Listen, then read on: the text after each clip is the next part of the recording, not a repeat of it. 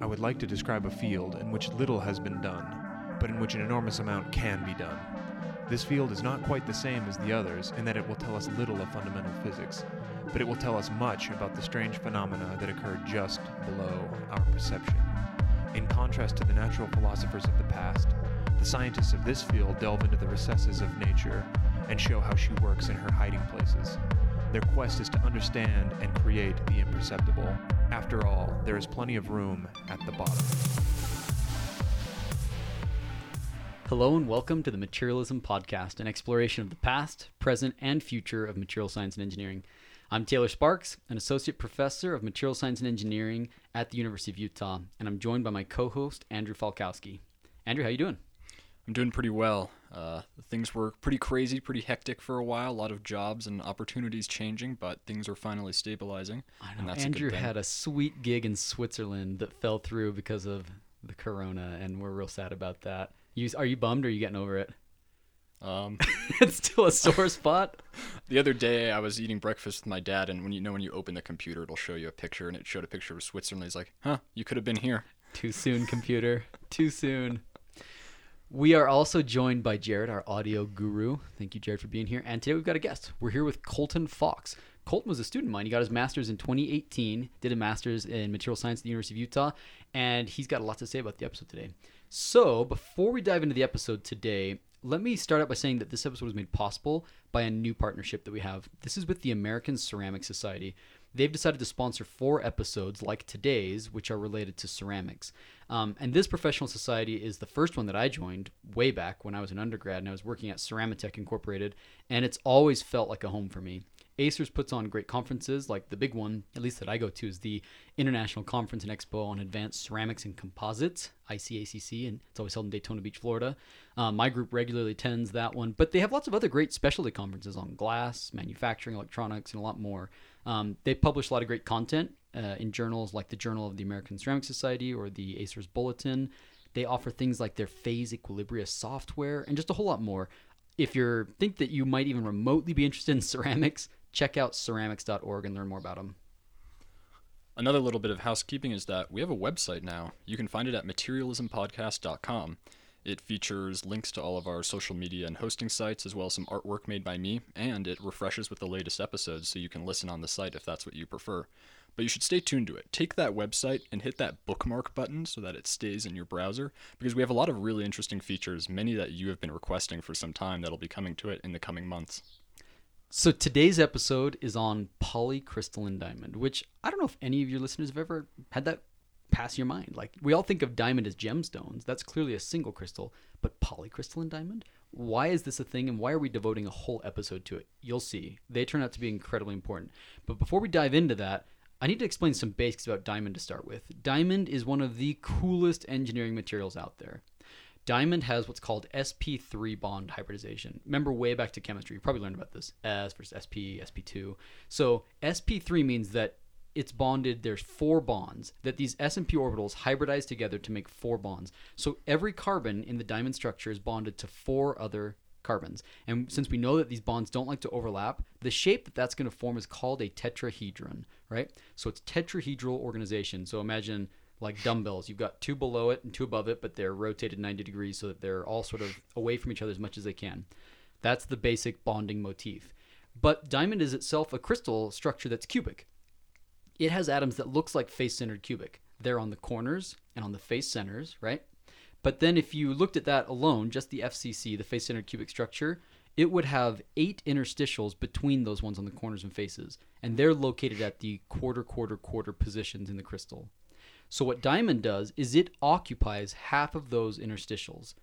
So if you occupy half of those eight, what you end up with is a lattice where every carbon is bonded to four other carbons all the way around it. It's very directional, it's strong, and because of diamond, uh, the, the, the atom that makes up diamond carbon, it ends up with really interesting properties. First off, because it has really low atomic mass, and there's a bunch of these empty spaces in the structure that we chose not to fill in order to end up with four bonds there's quite a bit of empty space in the lattice, and that leads to low density. The density of diamonds only like 3.5 grams per cc, which is pretty low. That's half of what steel is, for example, a little bit less. Okay. Um, it also has low coefficient of friction. It's very, very strong and wear resistant, which is why you know we use it in today's episode. We'll talk about that more. Um, it is an incredibly good conductor of heat because it has these low atomic weight things. They they vibrate at different frequency than heavy ones would, um, and the strong directional bonds. It leads to just incredibly good thermal conductor. Oftentimes we think about um, an electrical short, something that conducts electricity almost perfectly, like electricity runs right through it. This could be thought of as a thermal short. Heat moves through it you know, compared to other things, it looks like it's just perfectly quickly. Um, so that's some of the basics of diamond. What we're talking about today is diamond used as cutting tools, and it's hard to imagine you taking like your diamond ring, pulling that thing off, and just scraping it along something to use it as a cutting tool. But believe it or not, diamond is an incredible cutting tool. So there's some different types. You want to walk us through them, Andrew? Yeah. So even going back to even the era of the Romans, they figured out that they were able to actually you know, they were able to find diamonds and they found that they were so hard that they could start attaching them to things. And so what you'd have is you'd have metal bonded diamond. So they'd take tiny diamond chunks and they would, you know, sinter these together with metal and then put it on the edge of a blade or something and they found that it was much harder. Pliny the Elder, the infamous IPA from the Russian River Brewing Company, described this. Um, that was the first thing that came up when I Googled him, which is kind of strange. That's a little bit sad. Or would you be happy with that? I don't know. Maybe. But in any case, if you're unfamiliar, Pliny the Elder was a Roman author who wrote the Encyclopedic Naturalis Historia, Yeah, which is one of the largest. It's like the Bible. works. It's this massive tome. hmm One of the largest uh, written works surviving the Roman era. Um, but beyond that, you can also have resin bonded uh, diamonds using polishing films and pads um, for polishing different things that has high resistance. You also have plated diamond tools where you have a thin film of diamond applied via electrodeposition or chemical vapor deposition to the, the tool bit. And we'll probably do a whole nother episode on those. Um, but you can also have polycrystalline diamond, the subject of this episode, where you have a lot of micron sized diamonds that are bonded together to form a whole. And then the sort of next step beyond that is polycrystalline diamond compacts, where we combine layers of diamond, many micron sized diamonds that are bonded together in some sort of layered situation, and then they are cemented to a carbide substrate. And then these are uh, enable it to have a lot more toughness when used in a tooling application. More so than diamond alone, which would be a little bit more brittle than the, the carbide. Mm-hmm. right, you combine the features of both materials. Very cool. Is that it? Um, finally, you can also have high temperature brazed diamond tools. So you essentially braze a single layer of diamond onto the tool at high temperature, and the goal here is to you know prevent any sort of oxidation or other things and secure a strong bond. But by exposing the layer of diamonds and making them a bit higher up than the rest of the tool bit, you can essentially use them as the, the, the cutting tool. But these take up actually a pretty big industry. I think for a lot of people unfamiliar with it, it can seem like kind of a novel concept, the idea of using diamonds in cutting tools. But uh, according to a market analysis report from Grandview Research, the global industrial diamond market is worth about uh, 1.79 billion US dollars in 2018. And this is largely driven by construction and transportation industries and is expected to grow as many countries in the third world are starting to industrialize and have more need for construction. So Colton, uh, just let me turn the question to you. Where do these things actually get used? What are the applications for polycrystalline diamond? What is something like? Why can't I just use sandpaper or a file or whatever else uh, for all my cutting and grinding? Yeah, so polycrystalline diamond, one of the main applications is in the oil and gas industry for oil drilling. Um, that's where a lot of that's done. Um, other thing is if you need to machine anything that's that's extremely hard. Um, there's some drawbacks with that that we'll talk about later.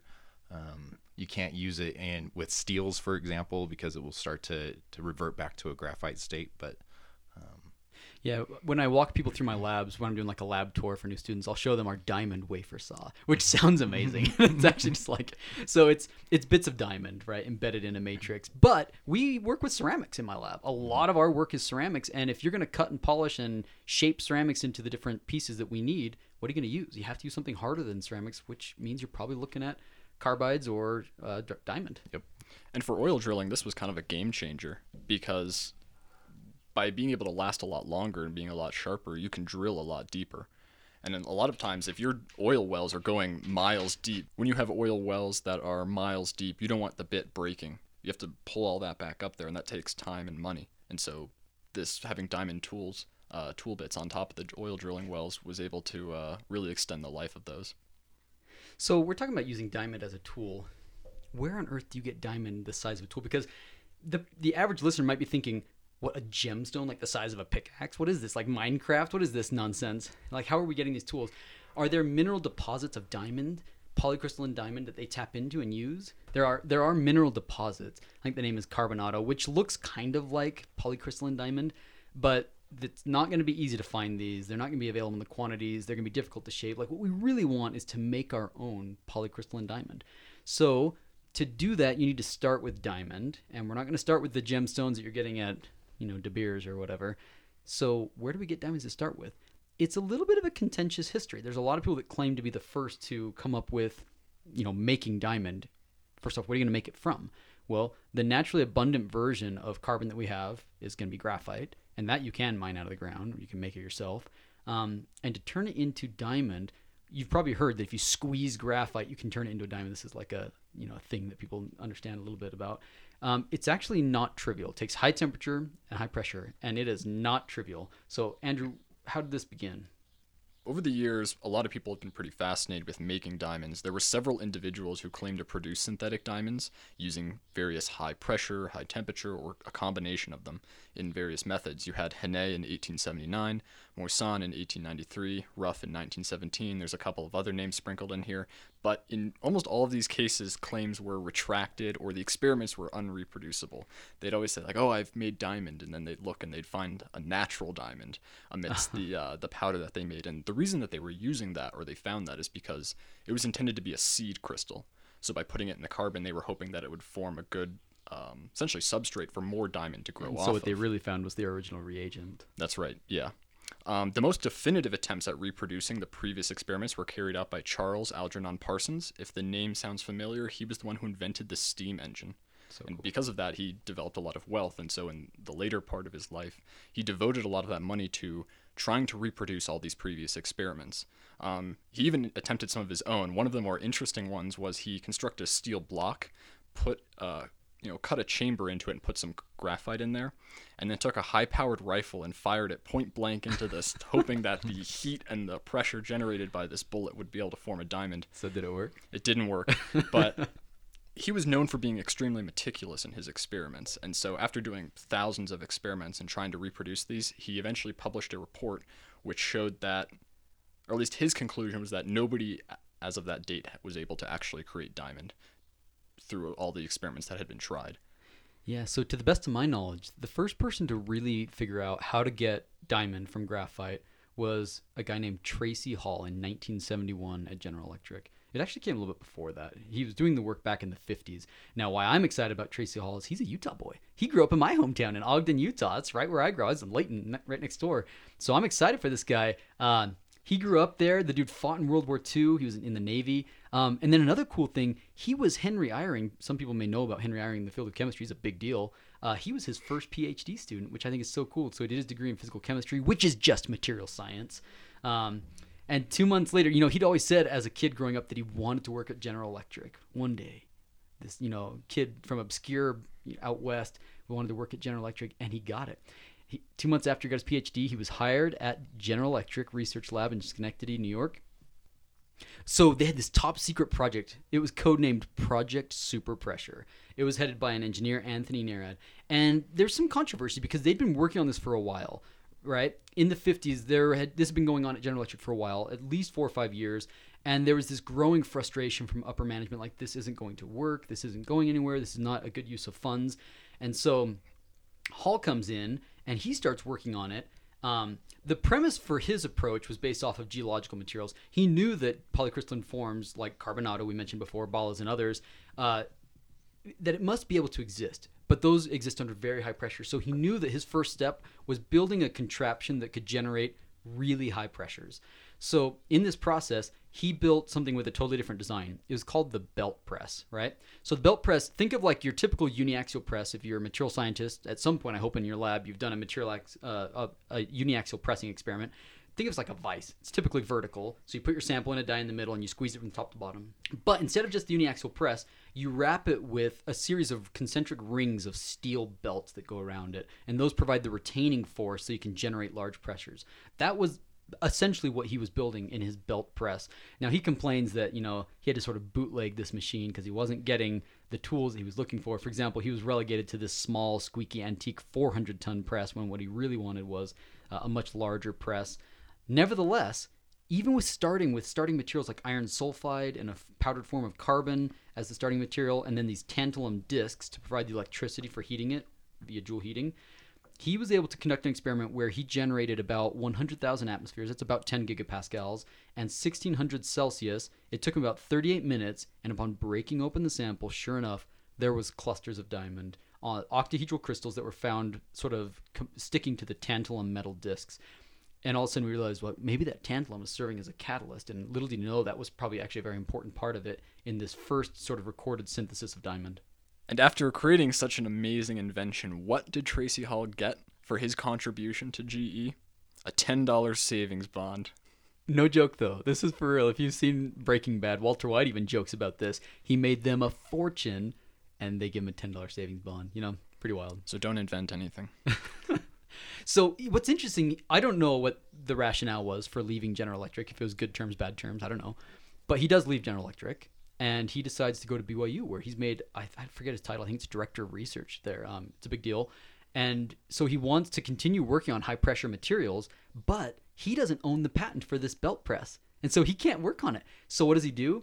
He invents new types of presses, which turn out to be much better. He invents the cubic and the tetrahedral presses. Um, so what was that about?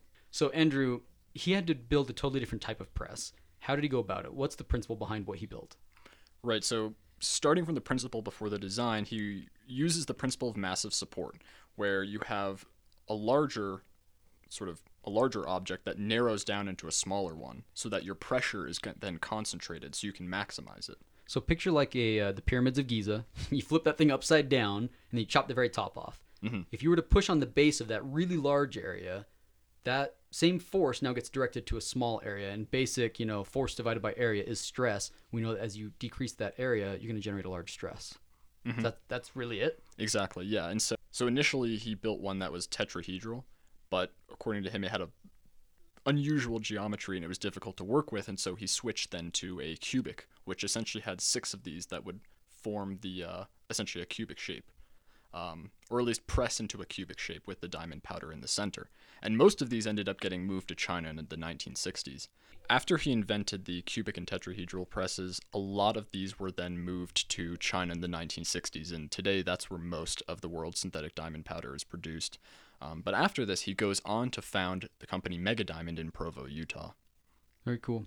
So just to put this in context, just because he made these companies doesn't mean that they were like pumping out polycrystalline diamond and it was being used at a large rate in this time period. We're in the late 70s and it's not actually being used very much. Um, that's because the previous best tool, known tool were these rolling cones, and this was innovated by Howard Hughes Sr.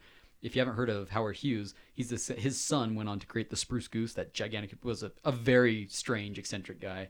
Um, so it's cool that this was his dad, but he formed the Hughes Tool Company. They partnered with General Electric to release the very first polycrystalline diamond cutting tools. They called them compacts. This is in fall of 1973, um, and they weren't great. They were actually pretty crappy by today's standards. They, they would not be uh, big sellers today. Um, they had a lot of problems. For example, they had a lot of residual stresses in the center of these things. They didn't have very good cutting durability. The edges would chip a lot. They would thermally degrade. They would become debonded from the substrate underneath them. There was lots and lots of problems with these, but they saw that there was potential for them, and so they kept on innovating them. And it was a really slow market adoption that really didn't even start till the, the, early 80s you only had a few percent of the drill bits were of this type but it has steadily grown over time. In fact it's interesting if you look at a plot of active drill rigs there was a 15 year decline up until 1971 when these things were invented. And then after that it's increasing. And when i read this i was like oh my gosh look that's evidence that materials led to this. But no it was the uh, the huge gas lines and the oil shortages in the 70s that led our government to say like let's get serious about domestic supply. And so they incentivized drilling and that was really part of it. But as they were looking to do more drilling they also wanted a better tool for it. And at the same time that's when these polycrystalline diamonds were coming along. As of the early 2000s over half of the total distance that's been drilled on these underwater underground bores has been done using diamond drill bits. And i'm sure that's only increased in the last 20 years So there's a great article by Dan Belknap of Mega Diamond, my former boss, and he discusses a lot of the pioneers who actually took diamond from that state where it was still brittle to what we know today, right? Because pressing a diamond isn't trivial, and there's a lot of things that go into consideration. Yeah, I mean, imagine all the work that went in just going from graphite to make diamond. Now, how do you make a bunch of those diamonds stick together and be a strong compact? That is not trivial. So tell us about it.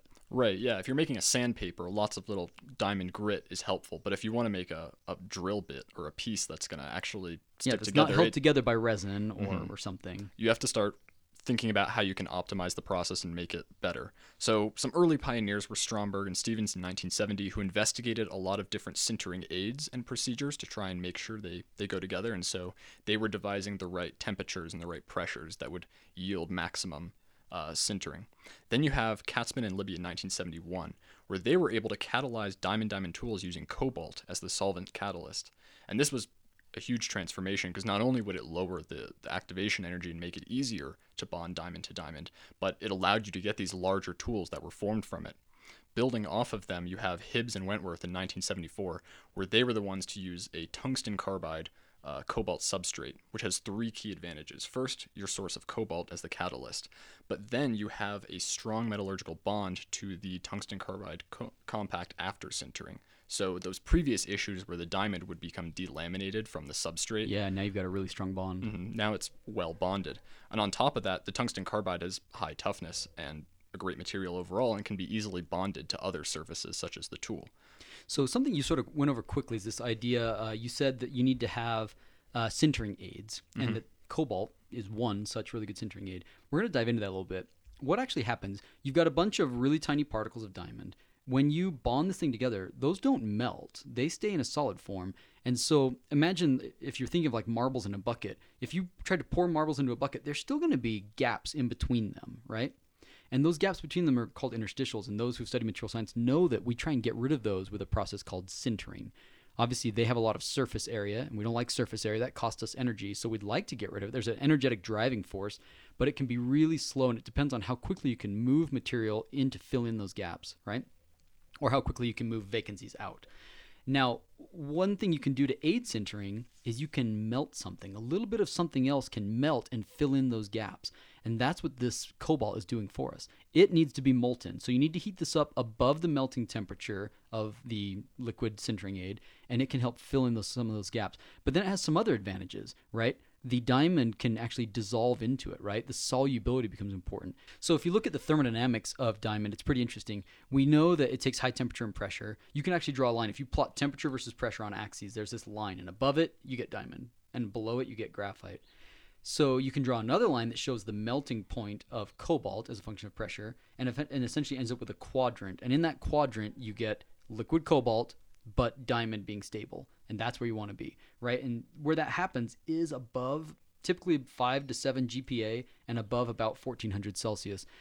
So now think about trying to achieve that in an experiment. That's those are pretty intense conditions to. I mean, it, it sounds trivial, like oh, I'll just dial up six gigapascals and 1500 Celsius. Like no, like that's really wild conditions to make that at large scale on some sort of macroscopic device, and we're talking centimeter scale devices, which is pretty big.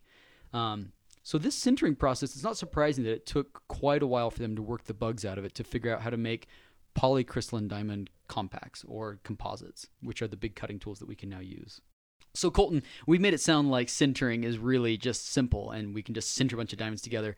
In the in the real world, what's it like when you try and sinter diamond? Yeah, so I mean, you're starting off with this powder, and as you apply that pressure, um, those diamond grains come in contact with each other, and, and you get those really high pressure contact areas. But in that interstitial space, uh, you're still at low pressure, and so some of that diamond ends up converting to graphite as you start to increase that temperature. As the temperature increases, your cobalt melts. It infiltrates up through that diamond. Um, it can dissolve a lot of that carbon into uh, the the into that cobalt. And then what it does is it ends up precipitating out and regrowing new diamond and fusing all of those existing particles together. Yeah, I actually read about that. It says here assisting the transformation from graphite to diamond is the greater solubility of graphite in the liquid solvent uh, compared to diamond. So it's dissolving. This graphite that's forming, it's actually more soluble and then it's going to precipitate out, which is pretty cool. Nevertheless, you end up with diamonds which is plastically deforming, which we don't typically think of a hard brittle material like diamond as deforming, but under these conditions you actually have definite evidence. They've shown it with TEM. They see like dislocation, you know, piling up. There's there's definite signs that these are actually plastically deforming. You end up with a highly just like recovery, you know, re- recrystallization and regrowth. You're getting the same process. You get these highly damaged regions where they're in contact, and then you grow new diamond out from those interfaces, which is so cool to me. I've never thought of that happening in a ceramic, but at these temperatures and pressures, it's possible. And uh, you know, obviously, we've said that this is tricky to do, but how do you actually achieve these conditions? This was what Colton did his master's thesis with me on. So tell us what you worked on, Colton. Yeah, so so part of getting up to these high uh, temperatures and pressure is is you've got to have a gasket material uh, around that diamond in order to one electrically um, insulate everything. Uh, it's got to be able to thermally insulate that diamond. You know, we're reaching up in the 1400 degrees C region. Um, and so you've got to contain that heat in there and protect your anvils because if they get too hot, they're going to fail. Um, and then you've also got to um, have really something that that flows really well, that deforms, is very very Yeah, soft because you're and getting compliant. big macroscopic movement of these presses, and if it doesn't sort of mechanically stick with it and not break, and still can contain all that pressure, that's a tall order. It is a tall order, and so ironically, you use really really soft material in order to make diamond. So this uh, probably the widest used material is pyrophyllite. Uh, it's very similar to talc. That's another option that, that some people use. Um, it's very compliant. It's it's a great thermal insulator, electrically um, insulative. It works works really well for for that gasket, and is really important in in reaching those pressures. Very cool. Well, we're going to take a quick commercial break. We're going to talk about our sponsor. When we come back, we're going to have a few more questions for Colton about what's the state of the art right now, what's happening with these, and what are some of the challenges in the field.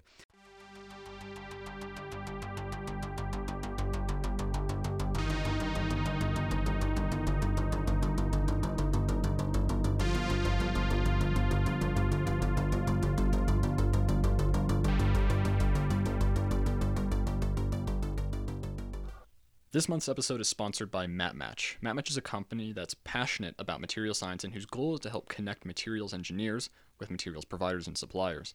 MatMatch lets you search by application. When I type cutting tools, I see things like high hardness steels and various other carbides. And so, if you're looking for a material that's high hardness or high toughness for your drilling application, look no further than MatMatch. Their platform is used by over a million engineers each year, and best of all, searching for that perfect material is completely free. Head over to matmatch.com and check out how useful it might be for your next engineering project. We also want to recognize that the Materialism podcast is also sponsored by Materials Today. Visit materialstoday.com or elsevier.com to find out more about their journals, books, conferences, and related programs.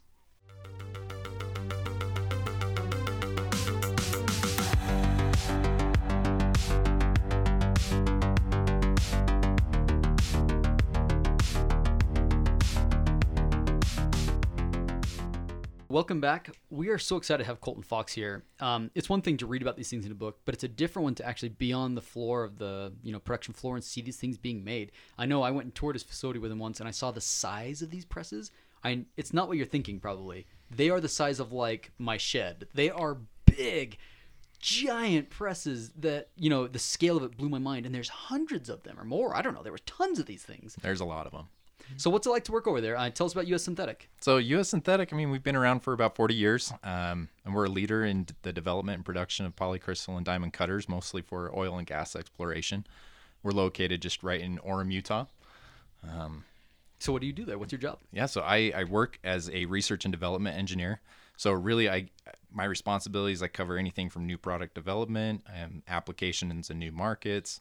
I'm doing machine design, process control, material testing, tons more.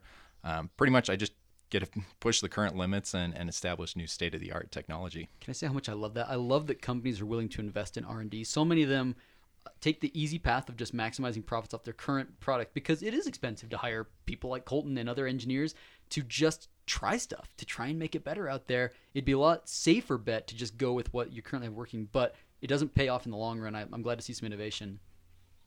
So, what surprised you about your job? You know, something that really surprised me was um, how technical it really is. Uh, when you first look at a polycrystalline diamond compact, all it is is a, a cylinder.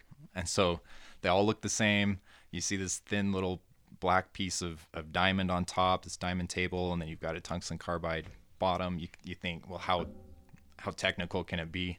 Um, but as you really delve into the science, um, it is extremely complicated. Um, lots of lots of different things that you can Yeah, I have to imagine things with the microstructure, even the shape of the tool bit as well, depending on the application you're going for. yeah they're a big big deal Well, think about it. Like when you press things, we know that there are temperature gradients and pressure gradients, so it's not going to be totally uniform. And you're working in a system where you're essentially you have like this source of cobalt on the bottom, which is your sintering aid. So there's going to be a gradient in cobalt up through your device. Like it gets complicated really quickly there. Um, the microstructure is going to be changing. If you were to zoom in at that level, you'd see the microstructure is not going to be homogeneous. There's a lot going on. there is So what's the current state of the art of the market? Like, are we still using these things? Uh, what's happening? Oh, absolutely. I mean, the market is is huge. This is the bread and butter of the oil and gas drilling industry. I mean, they're not going anywhere. It's it's strong. Uh, COVID nineteen, it's I mean, hit everybody really hard, but oil and gas especially. Um, but it, it is a really really strong market. Um, another really cool application for uh, the market that these are in is um, Sparks had mentioned about diamond's low coefficient of friction, and, we especially um, play to that. And so we have diamond bearings that No we way. use. Not just coated diamond. No. It's solid. So I'd heard of like silicon nitride bearings and things that they don't require oil. You can use them in space. Mm-hmm. They're pretty niche, but I've never heard of diamond bearings. That's wild. Do you actually have customers, or is this just Oh, yeah. hypothetical? No, it's it's a huge huge business for us. Um, That is so cool. Yeah, we do diamond bearings, and what's great about them is they've got that low coefficient of friction. They last forever because of their hardness and, and strength, um, and they also can deal with really really harsh environments that other materials can't deal with. Like you could put these out in in tidal power generators out in the ocean because Oh, that that corrosion so just cool. doesn't and, yeah, affect they're the not diamond. corrode. Dude, that's awesome. So, you know, we've been hyping this material up like it's a super material. It can do all the things. It must have limitations. So you're in the trenches. What are the limitations of polycrystalline diamond? Yeah, for sure. There there are limitations. I mean, diamond it's pretty much got everything, but in order to make it, like we had talked about earlier, you you really need that catalyst. So your cobalt, your nickel, your iron, some different things, mostly the cobalt, um, and it helps form the diamond, but it can also aid in its undoing. And so it, it's not a great choice for machining steels where you you maybe use a different material like cubic boron nitride, um, because that catalyst helps form the diamond. It also helps to turn it back into graphite, and so it that is a big limitation. Um, another really big limitation is the coefficient of thermal expansion. So you get this cobalt in there in that interstitial space, and it's got such a different coefficient of thermal expansion that as you heat these up when you're drilling and using them, that that cobalt will start to expand and put a lot of So stress thermal between stresses forming. a lot of thermal stresses. You'll start to crack and, and fracture that diamond, and so, So, you have when to they careful. use them, do you guys recommend that they stay at their operating so that you don't see this like cycling? If you're going to use it, just like keep you try and keep it at that temperature without cycling as much as possible, or is that not a thing? Yeah, no, that's definitely a thing. You try not to go above certain temperatures. Another thing is we just try to extract that cobalt out. oh, after okay, so that's so- Mm-hmm. interesting. So again, we filled up the interstitials, right, and the marbles with this liquid that solidifies into a solid, and then you try and get it out afterwards. Yeah, yeah. So you can actually extract that out. That's that's a big Very cool. you leach it back out. Um, part of the That's- that's cool. technology. Are there any developments to look for potentially other catalysts that wouldn't would have a similar thermal expansion coefficient to diamond? Absolutely. Mm-hmm. Um, that's definitely things that, that people have researched in the past and, and um, would be a big advantage to make something thermally stable. That's tricky because you're thinking it's going to be a metal that's your sintering aid, and those are like 10 times higher thermal expansion than ceramics in general. I don't know about diamond specifically, but that's going to be a tall order to get something that doesn't expand. Anyway, very interesting. Sounds like we need material science. It's very cool. So, what are some of the challenges that you face on a daily basis and in your research? Um, so one of the things that with that cobalt in there, the thermal stability is is really a big challenge. Um, so trying to find a way to extract that cobalt out, um, and you know those pore spaces are so small that when you're extracting this out, typically chemically, um, it's it's almost like a diffusion process, and so to extract that out quickly in a timely manner and efficiently, I mean that that pr- that proves to be a really really big challenge. Crazy. You'd think like it would be the high temperature, high pressure part of this that would be like the most challenging, and it sounds like that's almost been kind of figured out, and it's this other one far removed from that that that's the challenge. That's cool.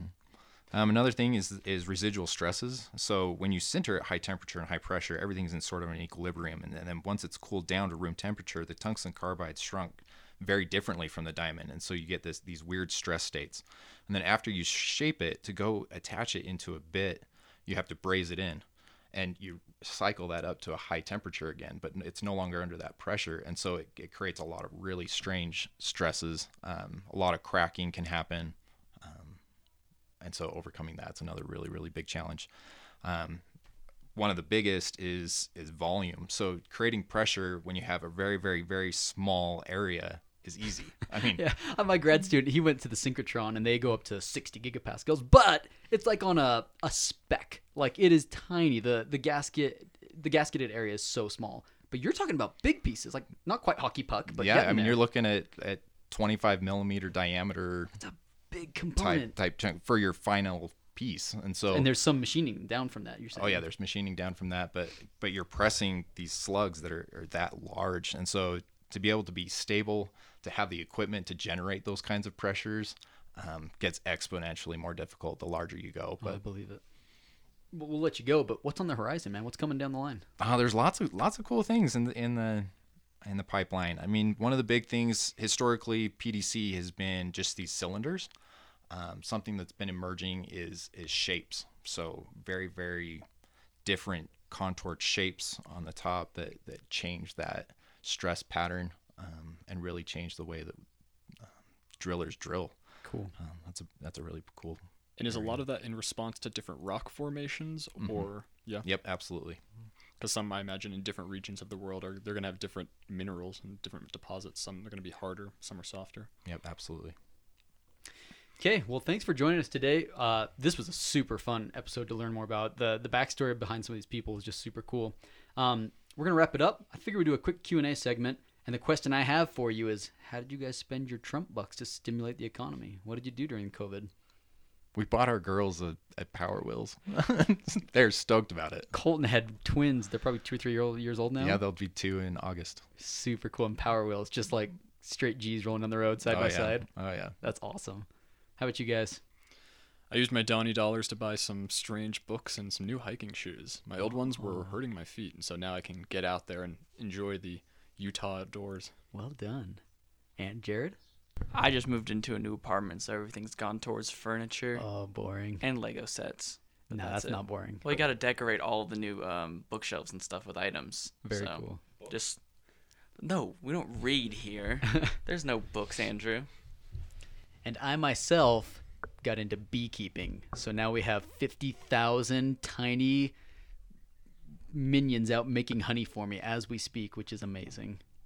So I was browsing through the r slash materials subreddit, and somebody had a very interesting question. I have to imagine that it was inspired out of COVID boredom, but he asked, he, well, he explained that he had hypothetically abundant access to large amounts of um, peanut butter and human flesh, and he was wondering Oh, what would this. be what would be better for making diamonds. We've made it out of peanut butter before, but I don't know about human flesh. Hey, there, there's carbon. There there's was like carbon, a we'll ton of it. comments on this. People got super into it. Go back and check that one out. For I sure. thought it was yeah, I thought it was really creative. Uh, uh, the consensus seemed to be that it wouldn't matter because when you raised it to a high enough temperature, everything would burn yeah, off. I guess you end up with, you know, what's the word for it? Um, pyrolyzed. You're gonna end up with pyrolyzed carbon in either case. Yeah. But that's an industry. People will turn their loved ones' ashes into diamonds. So I guess man. you can do it. All right, I want to do it.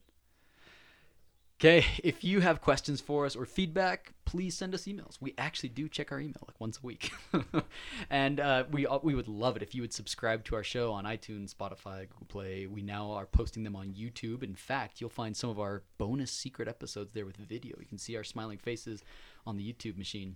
So check us out. If you leave us a review, that will help other people find the show, and we would appreciate that. Um, we're very active on our Instagram page, which is at materialism.podcast. We do giveaways there. We post pictures of our awesome recording studio during coronavirus in there. Anyways, and we're grateful for the mu- people who make music for the show. That's AlphaBot and Kolobite. You can find them on Spotify and Bandcamp, uh, and we'd appreciate if you check them out. So, with that said, we will see you guys next time. The inventors of fire, electricity, magnetism, iron, lead, glass, silk, cotton, the makers of tools, the captors of lightning, the architect, the engineer, the musician, are all beneficiaries of the materials of this world and are bound only by their imaginations in manipulating those materials.